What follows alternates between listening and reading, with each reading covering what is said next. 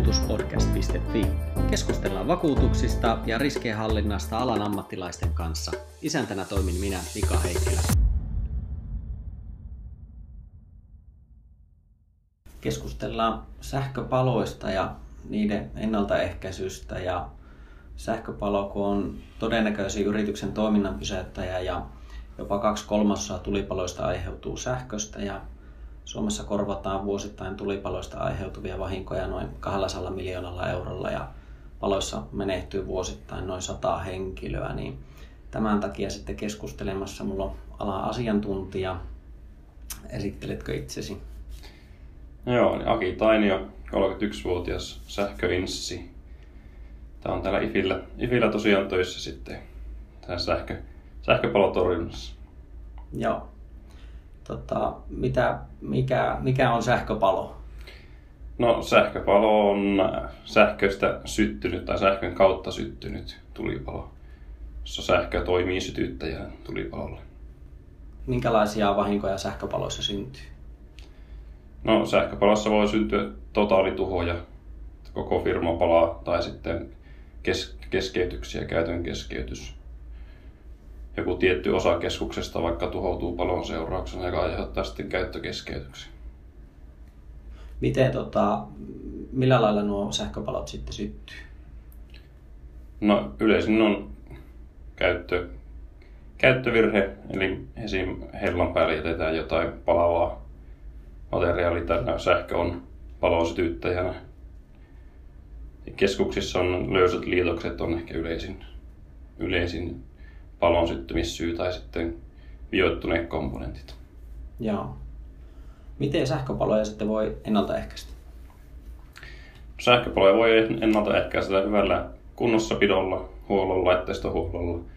Ja sitten tietenkin lämpökuvaus on yksi hyvä esimerkki, millä pystyy välttämään näitä, että löydetään niin sanotut vikaantuneet kohdat jo ennen, ennen kuin mitään sattuu, että pystytään toimimaan korjaavia, korjaavia toimenpiteitä pystytään tekemään näin. Joo. Miten, riittääkö tämmöinen, onko Suomessa hyvällä tasolla sitten tämmöinen niin perussähkökunnossapito, että onko se semmoinen, mikä on riittävää? No sähkökunnossapito on aika iso tai vaihteleva taso Suomessa, että joissakin firmoissa se on hyvällä tolalla ja joissakin sitä ole ollenkaan. Että sanoisin, että se on aika huonolla tolalla Suomessa sähkökunnossapito. Joo, kyllä. Ja tota, sä teet Iffillä tämmöisiä sähköpalokartoituksia sitten. Mitä niissä tehdään? No niissä kuvataan asiakkaan sähkökeskukset lämpökameralla ja kartoitetaan sieltä mahdolliset vikaantuneet komponentit, jotka voi aiheuttaa, aiheuttaa sitten sähköpaloja. Samalla tehdään myös aistinvarasta tarkastusta, että onko esim. kuinka pölyiset keskukset ja kuinka siistejä on keskuksen edustat ja kaapelihyllyt ja muut, että tähän tarkastukseen kuuluu aika paljon muutakin kuin vain se lämpökameran käyttö. Aivan, kyllä. Mitä, onko siinä jotakin tiettyjä erityisiä juttuja, mihin kiinnitetään huomiota erityisesti? No lähinnä tähän keskustilaan ja keskusten siisteyteen ja sitten ihan niin mitä lämpökamera näyttää sieltä keskuksesta, niin jos sieltä löytyy jotain poikkeavaa, niin niihin sitten puututaan. Kyllä. Onko se semmoista hommaa, että kuka vaan voi ottaa lämpökamera ja mennä katsomaan vai tarviiko siihen jotain erityistä ammattitaitoa, että voiko yrityksessä itse tehdä henkilöt tämmöistä vai? Siis kuka vaan voi käyttää lämpökameraa, mutta se, että pitää ymmärtää jotain sähköteknisestä lämpökuvauksesta, että sun pitäisi ymmärtää sitten, että miten ne komponentit toimii ja mikä, siinä, mikä on niille normaalia. Että onko se lämpeneminen normaalia vai ei.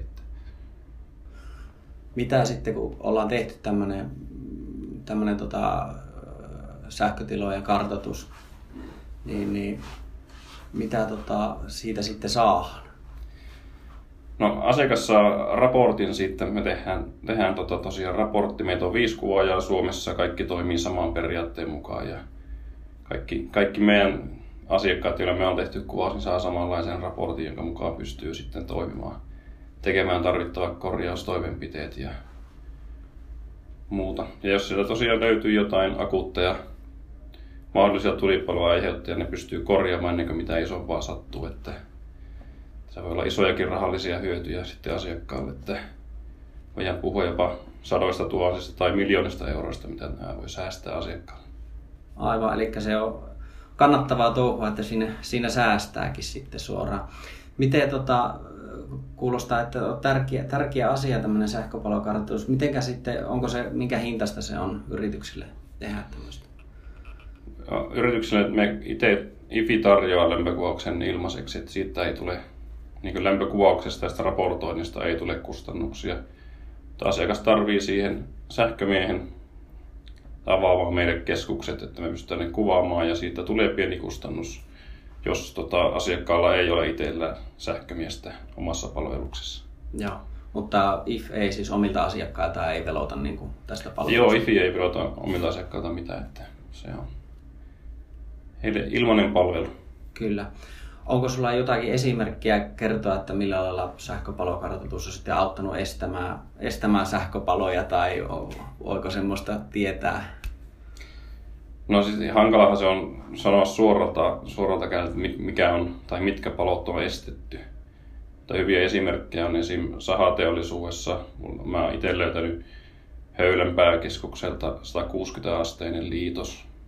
Keskus täynnä puupölyä. Se ei enää paljon tarvi, että siitä lähtee, lähtee tulipalo. Ja sitten tota yksi ihan läheltä piti tilanne on kollegalta. Oli tämmöinen palvelutalo ja siellä löydettiin kontaktorista 150-asteinen liitos ja sitä kun kiristettiin kuvauksen aikana, niin se syttyi tulleeseen liitos silloin. Aivan. Että siinä sitten tarvittiin jo vähän sammutuskalustoakin, että se saatiin enää sammumaan. Että se oli todellinen läheltä piti Se oli se sitten. oikeasti läheltä piti tilanne, kyllä. Joo, kyllä. Kuinka usein sitten tämmöinen sähköpalokartoitus kannattaa yrityksiä tehdä, että onko se semmoinen jatkuva toimenpide vai onko se kertaluontoinen ja asiat on kunnossa sille? Se on vähän toimialakohtaista, että tietenkin nämä korkean tulipalon riskit, riskialat, niin sitten niin esimerkiksi puuteollisuus, niin suositellaan, että vähintään kolmen vuoden välein käytäisiin katsomassa. Me ollaan itse käyty monia sahoja, esimerkiksi sahoja niin kuvaamassa vuoden väleinkin, että missä se on tietenkin se riski on paljon isompi, kun käyttö on kova ja sitten se ympäristö itsessään on aika riskialtis tämän puupölyn takia. Sitten joku toimistot, niin se on kymmenen vuoden välein jo ehkä ihan hyvä, että kun se on niin pientä se käyttö ja se ei muutu se toimintaympäristö todennäköisesti hirveän herkästi siellä. Että se on aika toimialakohtaista, että kuinka usein, usein kannattaisi kuvata. Joo, Kyllä. Kauanko se kestää sitten tämmöinen sähköpalokartoitus? Sekin varmaan vaihtelee tietenkin tuo... No joo, se vaihtelee aika paljon asiakkaan koosta riippuen, että muutamasta tunnista kolmeen päivään, että siinä on aika iso haitari. Että jos on pieni esim. tämmöinen toimistorakennus, siinä voi mennä se pari tuntia ja sitten jos on iso saha, niin siinä voi mennä kolmeen päivään helposti, että ollaan kierretty kaikki keskukset läpi. Aivan. No nyt jos joku kuulijoista vaikka huolestuu, että tota, niin, niin heillä ei ole tämmöistä tarpeeksi hyvää sähkökunnossapitoa ja pitäisi ehkä tehdä tämmöinen sähköpalokartoitus ja ovat onnellisesti vielä IFI-asiakkaita, niin, niin mitä, mitä pitäisi tehdä, että saa sitten tämmöisen sähköpalokartoituksen?